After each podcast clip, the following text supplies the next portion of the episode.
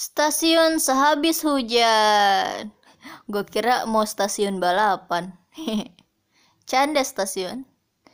Tiga sajak untuk kecemasan. Oh, ini dibagi empat part. Apa part? Bagian. Bagian pertama. Kursi-kursi panjang. Yang tua, yang risau. Ia sedang membaca koran. Ada yang mengukur bayang-bayang. Hujan pecah lantas rebah memeluk sepatu. Berkisah tapak tentang waktu.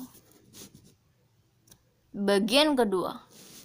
Sehabis hujan yang lenggang, kursi-kursi panjang, tapak berderam lalu hilang. Ya, ditinggal lu ya. Canda tinggal. Bagian ketiga. Kereta melintas sehabis hujan di jendela. Gambar bibirmu membekas kereta menuju yang ditinggalkan dan pergi. Ibu, Jangan tinggalkan aku, Ibu.